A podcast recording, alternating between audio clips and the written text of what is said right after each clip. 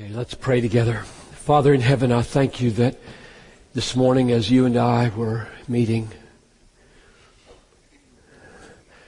I saw and heard Paul say that Priscilla and Aquila risk, risked their necks for his life. I want to be a neck risker for somebody's life. Don't want to play it safe. And I thank you that later in the chapter I saw the God of peace will soon crush Satan under your feet. Oh, what a shepherd we have. So God of peace, I pray now that you who brought again from the dead the great shepherd of the sheep by the blood of the eternal covenant, Jesus our Lord will now equip us with everything good to do your will, working in us what is pleasing in your sight through Jesus Christ to whom belongs the glory forever and ever. Amen. Just a little review. One of the things I didn't stress in the focus on Philippians 1:20, which is the key of the whole series, is that the magnificence of, of Christ and the glory of God reach their apex in the manifestation of His grace. Didn't stress that. I want to stress that. That's very important. It's okay to speak generically about the glory of God or the majesty of Christ, but it is very good, important, to see that in texts like Ephesians 1, 3 following, the glory of grace is the apex, the highest point of glory. Let me read just a couple of verses from Ephesians 1. Verse 3 following. God chose us in Him before the foundation of the world that we should be holy and blameless before Him. In love He predestined us as for adoption through Jesus Christ according to the purpose of His will unto the praise of the glory of His grace. Now there's the end point. We were predestined for adoption in Christ unto something, and the something here is named unto the praise of the glory of His grace. So that's the uppermost dimension of glory. Because grace is the spillover of the total self-sufficiency of God. That's why grace is grace. It is totally free. God is not acting at the moment of grace out of any need whatsoever. You are not meeting any of His needs at the moment where He is being gracious to you. He is totally without any warrant in you blessing you. And that's the apex of His glory. He is gloriously self-sufficient, gloriously free, gloriously overflowing for the good of others, and we call it grace. Now, there's one more step of clarification that we need to make in order that grace and its apex be rightly understood. So if grace is the apex of His glory, what's the apex of His grace? And the answer is the cross of Jesus Christ. At the cross, the most vivid, most beautiful, most powerful, most full display of grace was made. Now the implications of what I've just said in the last three minutes is absolutely staggering because what it means is if I'm right, that God does everything from eternity to eternity for His glory, the cross is the center of everything. It's why the universe exists. Ask this question with me just to bring clarity and point and focus to yesterday's emphasis upon making much of Christ in all we do. Was Christ the means to the end of the universe, or was Christ, is Christ the end of the universe?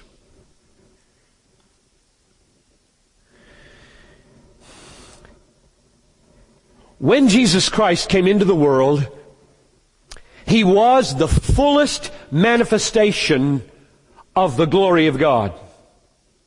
And He always will be. The fullness of that manifestation reached its climax when we beheld His glory full of grace and truth. And the fullest, highest point of the demonstration of the glory of grace was the moment when he said, it is finished. At that moment, he became the end and the fullest display of why the universe was made. Namely, this is the glory of grace at its highest point. And so the whole universe exists for that moment. L- listen to this. this. This was planned by God forever. There never was a moment in eternity past when God had not riveted His eternal attention upon that moment in plan. Let me just read you a verse or two in that regard. 2 Timothy 1 9.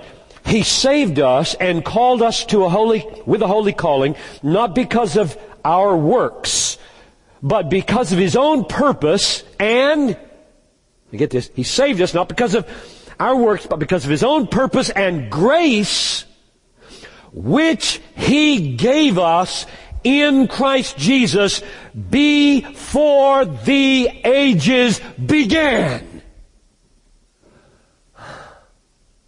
That means that his whole mind was consumed forever because nothing ever comes into God's mind. Nothing. He never learns anything. It's always there. This plan for Christ to be magnified as the gracious one in whom we would find forgiveness and relief and, and atoning grace was there in his mind before the ages began. Here's another verse, blew me away in recent months because of fresh meditation on it. This is Revelation 13, 8. All who dwell upon the earth will worship the beast. This is a picture of the last days. Will worship the beast. Everyone whose name has not been written, now listen to these words, read them very carefully, slowly, in proper order whose names had not been written before the foundation of the world in the book of the life of the Lamb that was slain. That's the name of the book. The book of the life of the Lamb that was slain. We who are believers, our names were written there before the world was. There was a book and it had a name, Slaughtered Lamb on it. That's what the word means, slaughtered. That's what you do to a lamb. You slit its throat. So from the beginning, slaughter was the name of the book. And then he created a world in which he could do this. And then he did it. Jesus Christ, from eternity to eternity, is the center of God's purpose. And he is the center of God's purpose because He is the clearest manifestation of His glory. And He's the center of God's purpose because He's the clearest manifestation of the glory of His grace. And He's the clearest manifestation of the glory of His grace at the moment when He died. And said, for all of you, it is finished. I have achieved what the universe was created to do. So my first answer to the question, is he the end or the means of the universe's goal, is that he's the end. At that moment, he did and was what will be our praise forever. We will spend an eternity plumbing the depths of the glory of grace manifest most fully at Calvary. We will sing the song of the Lamb forever. You won't ever get beyond blood. I've heard people say, oh, I, don't, I, th- I think I think all that ugly, horrible, sinful, ugh, terrible day will be gone. Never, never will it be gone. We will sing the song of the Lamb, worthy art thou who was slain. We will sing slaughter forever. Because if we don't, we will have no idea who we are, how we got there, or what we're praising and what we owe God for our life.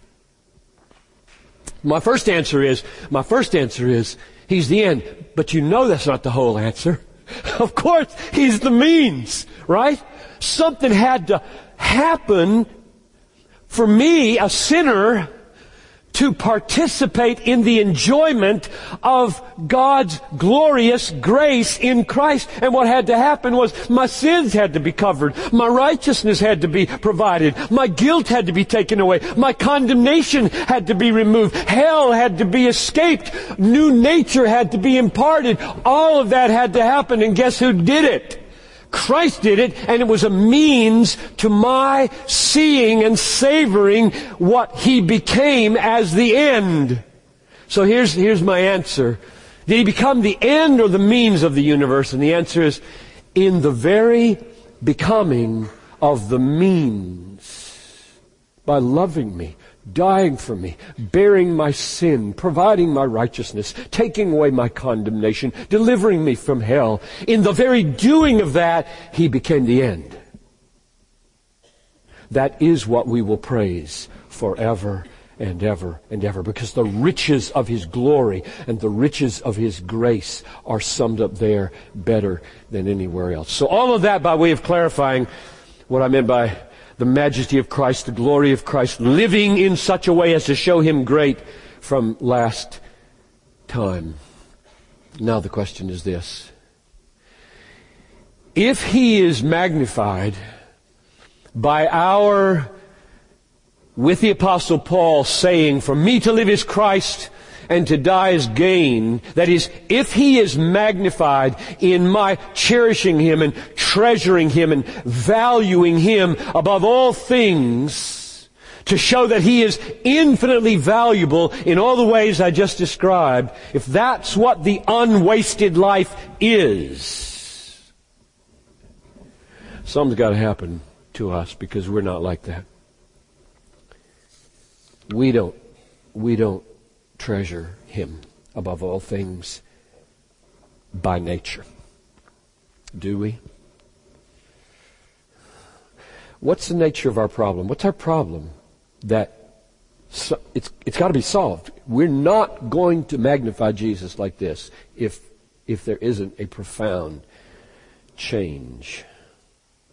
We, we're not a people who by nature treasure Christ above all things.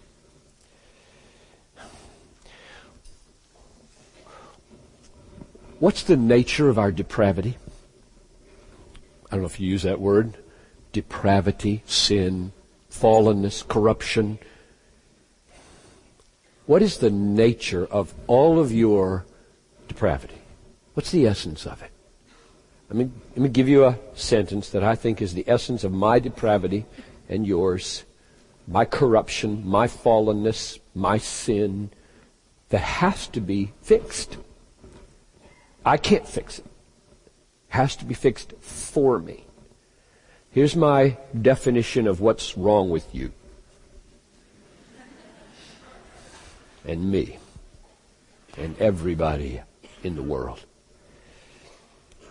The inner essence of our depravity is our preferring, very important word, our preferring the glory of created things over the glory of God and Christ.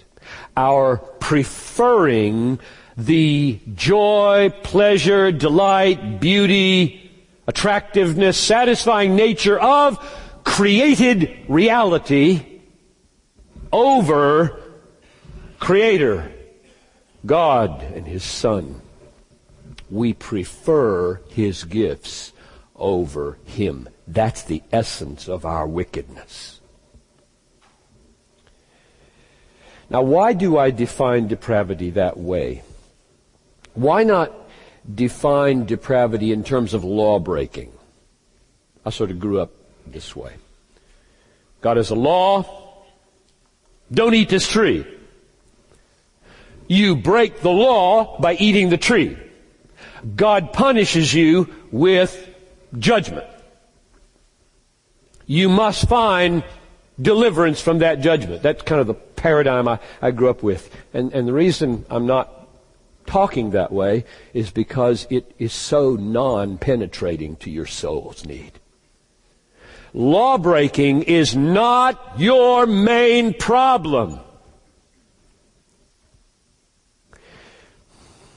I'll give you several reasons for that. Number one, the first commandment of the law is, you shall love. And, and, immediately people get nervous and they reduce it to actions.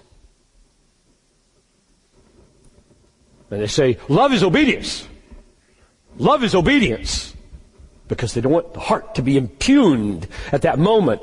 Like, I'm not, I'm not mainly interested in whether you break laws. I'm mainly interested in whether you love God or not, or love His stuff. Jesus said on this point, John 14, 15, if you love me, you will keep my commandments. That does not mean love me equals my keeping my commandments. It emphatically means the opposite. Namely, love must exist and out of that love will come obedience to my commandments. They're not the same. Otherwise the sentence makes no sense. If you love me, that's one thing, you will obey me. That's a second thing. And this is the problem. This is secondary. I want to go to the heart of my problem. I don't want to dink around out here at the edges where I be, perform. Got to perform better. I want to know what's wrong in here. Why do I get up leaning away from God in the morning? Here's the second reason I, I talk this way. Because laws can be broken by doing them begrudgingly. By doing them. Laws can be broken by doing them. Laws can be broken by doing them begrudgingly. I get that from 1 John 5. This, 5 verse 3, this is the love of God that we keep His commandments and His commandments are not burdensome. If you do His commandments, oh, I hate these commandments, but you have to do them, and so I'm gonna do them because I want to be known as a lover of God. That's ridiculous. Loving God is such a profound transformation of what you prefer. That the burden is lifted. Come to me, all you who labor and are heavy laden, and I will give you rest. Take my yoke upon you and learn from me, from meek and lowly in heart, and you will find, say the word. Say it again. Rest for your soul. The yoke goes on, and rest happens because you love Him. He satisfies. There's nothing else you want more than Him. Whom have I in heaven but you? And there's nothing on earth that I desire beside you. So I'm not talking about law breaking when I define my depravity mainly because I can do these laws begrudgingly and it's no sign of love to God. Here's a third reason. Be appalled, O heavens, be utterly shocked. This is Jeremiah 2:13. Be appalled, O heavens, be utterly shocked, for my people have committed two great evils. They have forsaken me, the fountain of living water, and have hewn out for themselves cisterns, broken cisterns that can hold no water. Two evils, and neither of them has to do with doing. They forsook a fountain. They tasted God and said, not interested. Television satisfies. Internet satisfies. Food satisfies. Sex satisfies. Friends satisfy. Marriage satisfies. Kids satisfy. Money satisfies. Esteem in the guild satisfies. Climbing the ladder satisfies. Surfing satisfies. Building the house satisfies. Dinking around in the garage with your car satisfies. Not God. That's the nature of my depravity. It doesn't have to do with doing that's, that's overflow. That's secondary.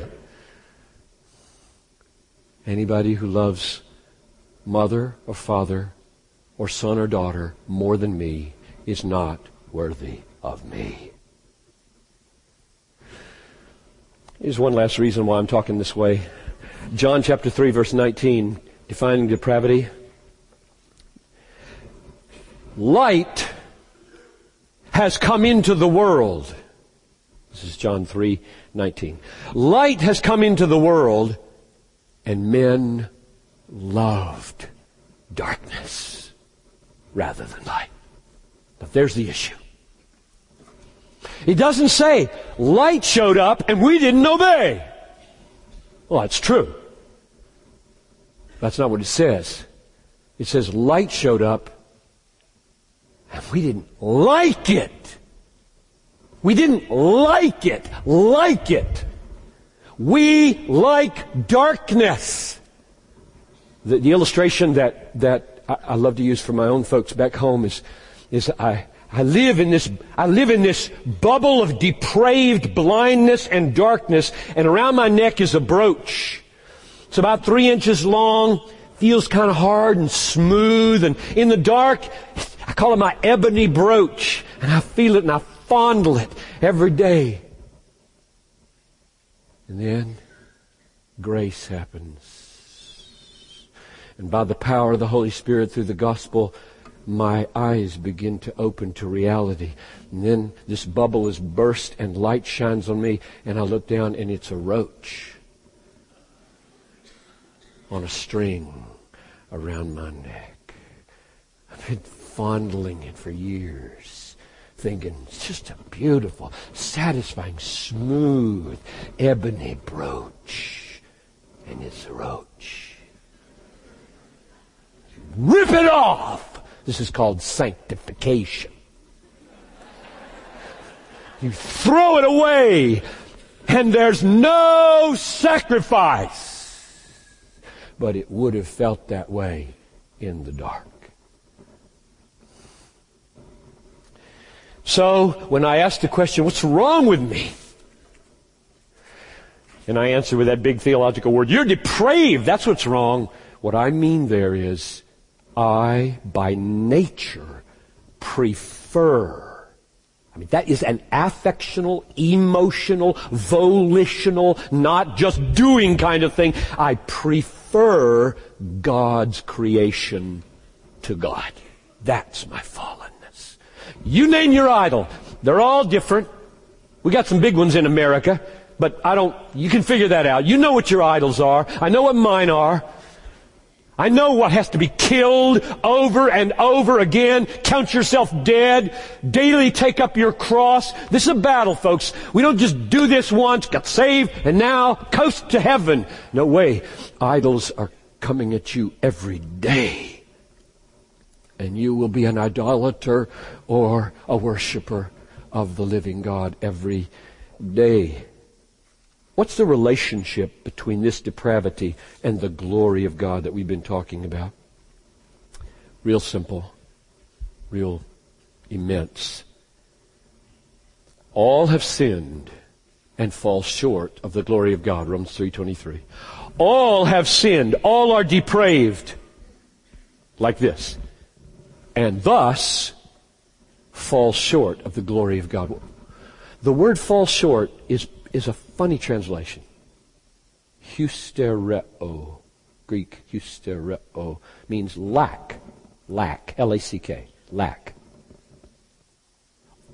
All have sinned and lack the glory of God. What does that mean? The best exposition of Romans 3.23 is Romans 1.23. It's easy to remember that way. You remember? Though they knew God, they did not honor him as God. This is speaking about man in general. Though they knew God, they did not honor him as God or give thanks to him, but became foolish, futile in their thinking. Claiming to be wise, they became fools and exchanged the glory of God for images. That's the meaning of lack the glory of God, I think. What do you mean we lack the glory of God, Paul? I mean you've traded it. And so you don't have it as your treasure. You have images as your treasure, especially the one in the mirror. If this were a conference on homosexuality, it would be filled with compassion and conviction. Because the most profound analysis of the origins of homosexual reality flow from verse 23 of Romans 1. The exchange, profound and deep, of God's glory for God's images, especially the one in the mirror, leads straight to the exchange language of men exchanged women for men, and women exchanged men for other women because they were falling in love with that thing in the mirror. And it is always the same sex. But this isn't a conference on homosexuality. And I don't want to leave you with condemnation. I work with people that I know are homosexually tempted every day of their lives. And I love them. I pity them. I get alongside them. It is not the one unforgivable sin. There is hope, if you will. Move beyond, like all of us, your idols. In the next message, we'll talk about, I got 20 of them. So I really want to get to that third message. 20 things that work on us. So, what does it have to do with the glory of God? Depravity is a preferring of the glory, the beauty, the satisfying richness and fullness of the creation over the glory, the beauty, the satisfying richness of God. That's our problem. How serious is it?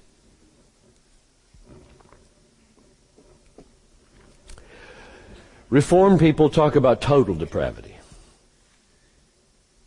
Most people talk about total depravity. I'll tell you what I mean by total depravity. Number one, there's four things number one. It refers to all of us being rebellious. So total in the sense that totally everybody's included in this depravity. And uh, second, it refers to um, the total inability to submit to God's glory, and law. This is the controversial one. When I say that I am totally depraved, I mean I can't change me. My preferences are rooted in my fallen nature so deeply that I am what Paul called a slave of sin. This is why I love the gospel so much. It's why I love grace so much. Just read you a few verses because this is the most important one. We'll just focus on it for a minute. This is Romans 8, 7. The mind that is set on the flesh, the mind of the flesh, is hostile to God. It does not submit to the law of God. Indeed, it cannot. And those who are in the flesh cannot please God. That's me. There are two kinds of minds. Mind of the spirit, mind of the flesh. The mind of the flesh is where we all are by nature. Children of wrath. By nature, children of wrath. And we cannot submit to God's law. We love darkness too much. Or Romans 6:17 Thanks be to God that you who were slaves of sin became obedient from the heart to the teaching to which you were committed. Thanks be to God, God, that slaves cease to be slaves to sin. Or Ephesians 2, 1 and 5, you were dead in your trespasses and sins. I was and you were or are. Dead men don't do anything right. They are spiritually dead. John 6:44 No one can come to me unless it is granted to him by the Father. John 6:65 and 6:44. One more. 1 Corinthians 2:14 The natural man, that's who we are by nature apart from grace. The natural man does not accept the things of the Spirit of God, for they are foolishness to him, and he cannot understand them. cannot, cannot, cannot, cannot. It's serious. Every body that you ever talked to either has been the object of a miracle by which the impossible became possible, or is still in bondage and cannot prefer God. Cannot. The hearts are too fallen. They love evil too much. Now this cannot language really troubles people because they immediately jump to the conclusion because they bring to the Bible presuppositions that aren't in the Bible. It troubles people that, well, if they cannot, then they can't be responsible for doing it. Kind of a universal assumption that people bring to the Bible. If the Bible says you cannot submit to God's law, or you cannot come to Christ, then you're not responsible to come to Christ. That is not an assumption in the Bible. The Bible, in fact, assumes and states often the very opposite. You are indeed responsible. And the way to solve that apparent problem is to realize that there are two kinds of cannot. I'm getting this with a lot of help from Jonathan Edwards from 30 years ago as I was struggling so hard with these things. There is physical cannot and moral cannot. Physical inability and moral inability. And here's the reason for the distinction, and I'll tell you what the distinction is. If you are physically unable, you're not responsible. If you're morally unable, you are responsible. Here's the difference. A physically unable person cannot, though he would.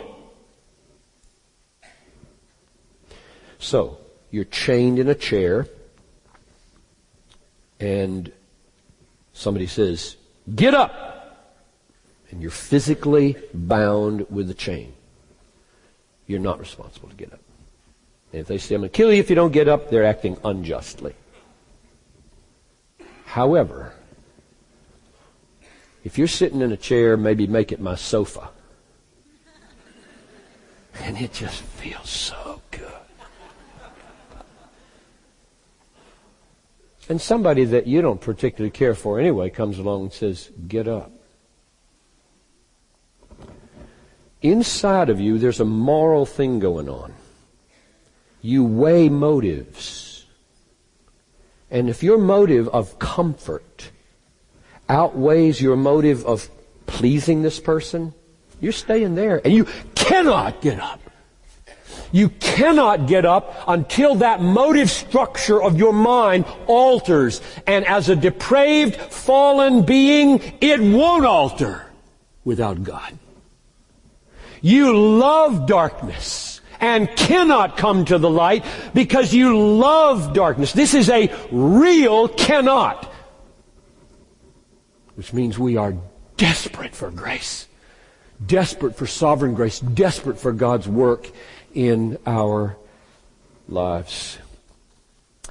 So when I talk about total depravity, that's mainly what I mean. I am totally bound to my corruption and I prefer darkness to light. I prefer God's creation to God. And as long as I do, I cannot prefer God. I cannot prefer God while preferring darkness. They are inimical. They are mutually exclusive. I either get rem- remarkably, miraculously changed so that I prefer God, or I stay preferring darkness, means I stay in chains. Now, that leaves me in hell justly. I don't know if you think much about your future destiny or the future destiny of those around you, but it's a, it's a hard thought. Jesus talks more about hell than anybody in the Bible. He uses the most terrible images of it. Outer darkness, weeping, gnashing of teeth, fire, worm that does not die, eternal punishment. These are all words of Jesus, not the harsh Apostle Paul. He never uses the word hell. Jesus uses it over and over and over again. I take it very seriously. In fact, I get angry at evangelicals who try to water it down and turn it into some kind of mere, automatic, self-selected hardening of my own heart with no punitive dimension at all when the Bible is shot through with this reality. God punishes in hell. This is called in Matthew 25 eternal punishment, not eternal evolved self-chosen darkness. It may be that. That's not what makes it mainly terrible. God sentences people justly to everlasting torments. Revelation 14:11 The smoke of their torments goes up forever and ever and ever. The strongest Greek expression for eternity is used in John 14:11 to describe eternal suffering. That's where I'm going enslaved by my love affair with creation instead of God. Because God's glory is so defamed, demeaned. I trample God's glory and the infinite worth of His beauty under my feet every single day of my born again life. Not to mention what I did before I was born again. Have you ever, on any bright day in your life, loved God with all your heart and all your soul and all your mind and all your strength? I haven't.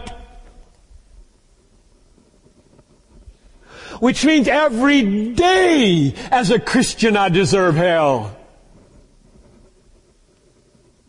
That's how valuable God's glory is. You don't measure the justice of eternal hell on the basis of eternal sinning. And if this is 70 years long and this is eternity, that doesn't correspond and so this is unjust. It doesn't work like that. The way you measure the seriousness of a crime is by the dignity of the one you assault. And that dignity is infinite. So is the punishment for this crime. So there I am.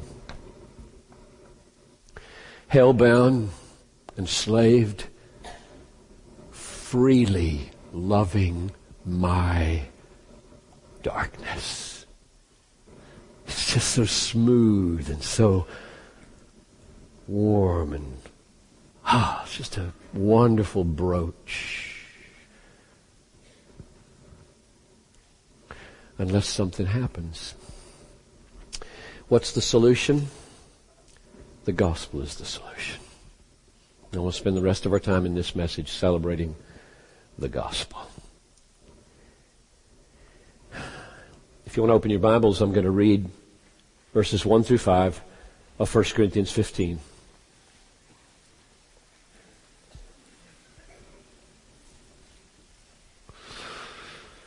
1 Corinthians 15, 1 through 5. Let me make sure you see the two things that have to be remedied in my life, in your life. One is my corruption, my love affair with darkness, my preference for the creature and all the stuff that God has made more than I prefer God, so that every day I'm demeaning Him and saying to Him by my preferences, you're not as valuable as this to me.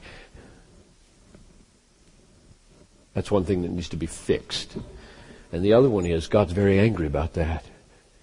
And His wrath and His justice combine to appoint me to everlasting destruction. So I've got an internal problem of corruption and I've got an external problem of God's wrath and justice and anger. The gospel is my deliverance on both counts.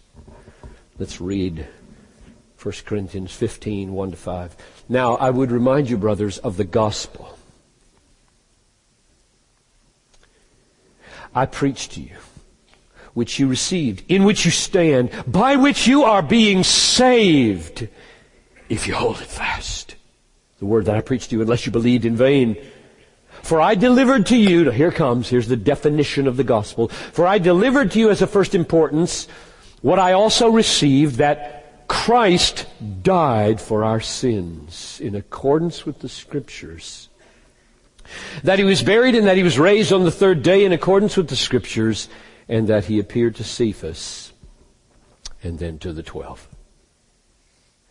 The gospel in that little summary has six parts. I'm going to blaze through these. Number one, the gospel is a plan according to the scriptures twice. Number two, the gospel is an event in history. Christ died and rose again. Number three, the gospel is an accomplishment through the event. Namely, Christ died for our sins. Something was accomplished with regard to my sins when Christ died. Number four, the gospel is a free offer to faith, not works. Verse 2, if you hold it fast, unless you believed in vain. Belief is the way you get in on this gospel event and accomplishment. Number five, the gospel is an application of what he accomplished to my personal life by which you are being saved. Verse 2. And finally, number six, the gospel is an eternal and infinitely happy future enjoying the glory of God. Implied in the words gospel, saved, and sins borne by another. Gospel means good news. Saved means saves from and for something and His bearing my sins mean I don't have to, which means I am now free to be with Him and enjoy Him forever. Just a word about each of those. A very short word. The gospel is a plan. I delivered to you as of first importance what I also received, how Christ died for our sins in accordance with the scriptures. This is amazing. Detail after detail after detail from the dice throwing for his clothing to the non breaking of his legs to the betrayal of Judas to the forsaking him of all the apostles. All of them written down hundreds of years earlier. The script for the last days of Jesus was written in the Old Testament. And he was fulfilling it step by step, which has huge implications. God wasn't taken off granted. Sin and death and hell and Satan are not frustrations of God's design. They're part of God's design. God's love for us, His willingness to send His Son to die for us wasn't an afterthought. It was the plan and on and on the implications of that go. Number two, the gospel was an event. If Christ did not die, or if he did not rise, there is no gospel. Don't let anybody uh, demythologize. That was the language 30 years ago from Rudolf Bultmann when I was in graduate school. Don't let anybody, it's still being done, you just have to use new language from age to age so it doesn't get conservative. because if it's conservative, of course, liberals can't believe it. And so, therefore, liberalism is always correcting itself because liberalism becomes conservative in about 20 years and you have to do something new, which is a wonderful turn of affairs in Providence that usually 30, if you, if you, can live long enough, 30, 40, 50 years out, the old liberalism has become conservative and now it has to be corrected, even by liberals, so that they can still be free from any kind of authority. Um, I lost my thought. It's an event. It's an event. Anybody that tries to demythologize the events, events don't matter, just feelings matter. Jesus rose in the sense that he awakens hope in people things like that. That's not what the Bible means. Number three, the gospel is an accomplishment. This is the heart of the gospel. And glory in this because this happened before you ever came on the scene of history. For you. Let me just list them off. What did he accomplish? Number one, he bore our sins in his body on the tree. 1 Peter 2.24. God made him to be sin who knew no sin. 2 Corinthians 5, 21. So the first thing is that in that moment, sins, your sins, which were going to be performed 2,000 years later, came down on Jesus. Number two, he paid the price for our redemption. Do you not know that you were bought with a price? You weren't bought with a price when you were saved. You were bought with a price 2,000 years ago, before you ever came on the scene. Three, he endured God's wrath and condemnation. Romans 8, 3. God has done what the law, weak as it was through the flesh, could not do. Sending the Son in the likeness of sinful flesh, he condemned sin in the flesh. Whose sin did he condemn in the flesh? Mine. Whose flesh did he condemn it in? Christ's. This is the glorious truth of substitution, and that happened before I was ever born. This is God looking at all those who he would save and saying, son, bear this now because they're coming and I mean to save them and forgive all their sins, remove all my wrath and all my condemnation. I'm laying it on you, son. Will you do that? It was the will of the Lord to bruise him. He has borne our griefs and carried our sorrows. We esteemed him stricken, smitten by God and afflicted.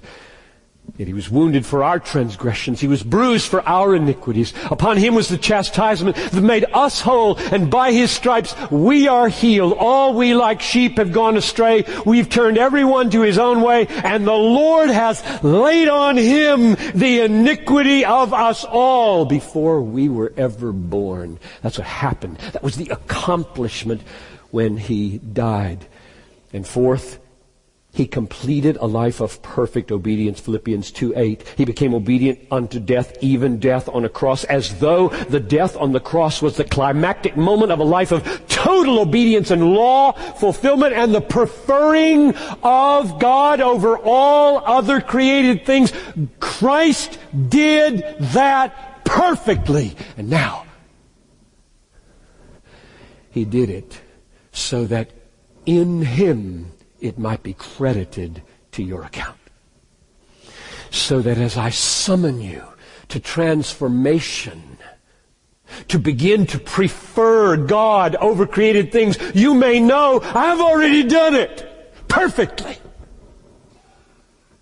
That's what union with Christ means, but I'm getting ahead of myself because I'm just at the accomplishment point here, not the application point. We're still in history here. You're not on the scene yet. You're not justified yet. Christ is just doing everything it will take to get you there. And He vindicated the worth, this is number five, He vindicated the worth of God's glory. When Christ died, it says in Romans 3.25 that He did this to demonstrate God's righteousness because in former times he had passed over sins.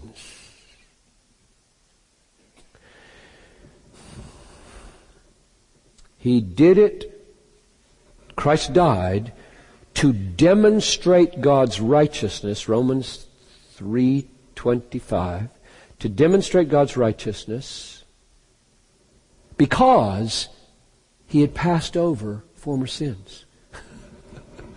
Paul is wrestling with a problem here that nobody in America has in their own mind, and everybody has in reality. Here's the problem. Nobody wakes up in the morning tormented by the fact that God is unjust in treating them so well. Do you, raise your hand if you know any American who gets up and day after day their conscience struggling with, how can he do this to me? How can he be so kind to me when I'm so wicked and have trampled on his glory and have defamed his righteousness? How can he do this to me? And that's exactly Paul's problem. Christ died to demonstrate God's righteousness because passed over sins. And when he passed over sins, your sin, my sin, when he passed over sins, he looks unjust. What does unjust mean? It means he looks like my God belittling doesn't matter.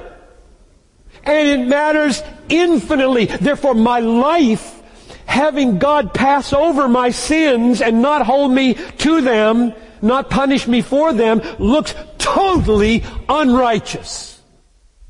Nobody struggles with that till their mind is changed and they're reading their Bibles. That is the most difficult problem in the universe for God to solve. It's not the problem of evil, I promise you. It's the problem of grace. How can he be one who exalts the glory of his infinite value and bring into heaven people who trample it every day and still be righteous. You can't unless the cross happens.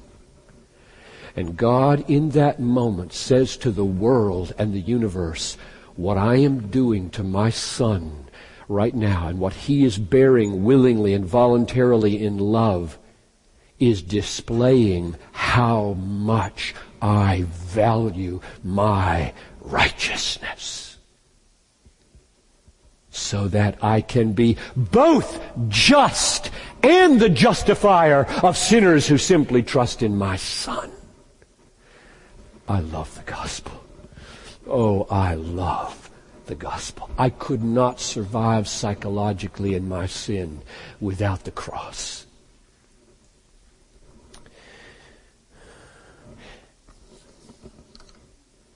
The gospel is application. When you believe I better stick that one in before I do application. The gospel is a free offer. If the gospel spread throughout the world like this, Christ died for you, you may have it if you will perform works for Him, if you will be righteous for Him, if you will turn over a new leaf and start living for Him, if you will measure up and do performances for Him, zero gospel. It's over. Paul thought like heaven in the book of Galatians to damn that false gospel. Let him be accursed, those who bring this gospel that works is what gets you united to Jesus. And in its place, he said, we hold that a man is justified by faith apart from works of the law. Romans 3.28. The gospel is an offer to faith. Will you have it? Will you just have it as your treasure? Will you have Him as your Savior? Will you have Him as your substitute? Will you have Him as your counselor and your Lord and the greatest treasure of your life? If you say, as imperfectly as I am, yes, I'll have it. You know what you get? You get forgiveness. Acts 10:43. Everyone who believes is forgiven. You get declared righteous in his presence. Romans 3:28. Justified by faith. You get reconciled to God. 2 Corinthians 5:20. You get adopted into his family. Romans 8:15. You didn't receive the spirit of slavery to fall back into sin. You received the spirit of adoption by which we cry, Abba, Father. The Spirit Himself bearing witness with our spirit. We're the children of God.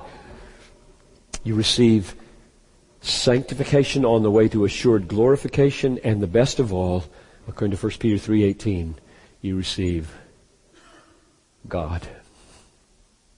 God is the gospel in the end.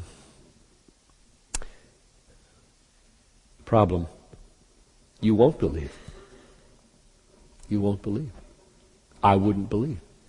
I'm dead in trespasses and sins. I love the glory of my freedom, my vaunted self-sufficiency. I love things rather than loving God. I cannot, a leopard cannot change his spots. I'm depraved. There's no hope for me. Well, here's the deal in the last three or four minutes. At the Last Supper, Jesus lifted the cup and he said, This cup is the new covenant in my blood. There is a world in those words. You know what the new covenant is? He's, he's labeling this cup, representing his blood, as the guarantee, the securing, the obtaining, tomorrow morning at 9 o'clock, of the new covenant. What's the new covenant? Jeremiah 31, 31 to 33, Ezekiel 11, 19, Ezekiel 36, um, Jeremiah 32, 40. It's this Old Testament promise that says at its heart, I will take out of them the heart of stone, and I will put into them a heart of flesh, and I will write my law upon their heart, and I will cause them to walk in my statutes. That's sovereign grace. That's how you get changed a heart of stone that is dead and unable to love God, delight in God, magnify Christ, and can only waste its life in living for things. That heart was purchased at the cross for God's elect. And He comes to you and He takes your heart through the preaching of the gospel and the power of the Spirit. And he takes out the heart of stone. He puts in the heart of flesh, which is a heart now inclined to God as supremely valuable. Inclined to believe in Jesus. Inclined to treasure Jesus. Inclined to enjoy Jesus. Inclined to be satisfied with Jesus. That's what the gospel brings. Because this is the blood of the new covenant. And the new covenant is not conditional. It creates what it commands. I will take out of you the heart of stone. I will put in the heart of flesh. I will write my law on your heart. I will cause you to walk in my statutes. I will put the fear of me in your heart so that you will not turn from me. That's Jeremiah 32, 40. Because of the blood of Christ, our two problems are solved and the wasted life that we would live if we were left in our depravity, our preferring creation over creator. Those two things. God's anger, God's wrath, God's justice, totally satisfied by the blood of Jesus and His bearing my condemnation. My corruption, my depravity, my blindness, my deadness, my hardness, my unwillingness, my slavery shattered by the sovereign grace of God through the preaching of the gospel, by the power of the Spirit in the fulfillment of new covenant promises bought by the blood of Jesus. That's what must happen to us if we are not to waste our lives. And now, in about 15 minutes, we're going to launch into what this life looks like. And I've got 20 things. Like don't waste your singleness and don't waste your marriage and don't waste your robbery and don't waste your cancer and don't waste your compassion and don't waste, well, there are 20 of them. So I better shut up and pray. Let you take a break. Let me pray. Father in heaven, I'm really eager to flesh this out now. And I ask your help. Give us a, a quick and refreshing break. Bring us back together hungry for how to move forward in the power of the gospel, the power of grace, the power of faith. I ask this in Jesus' name.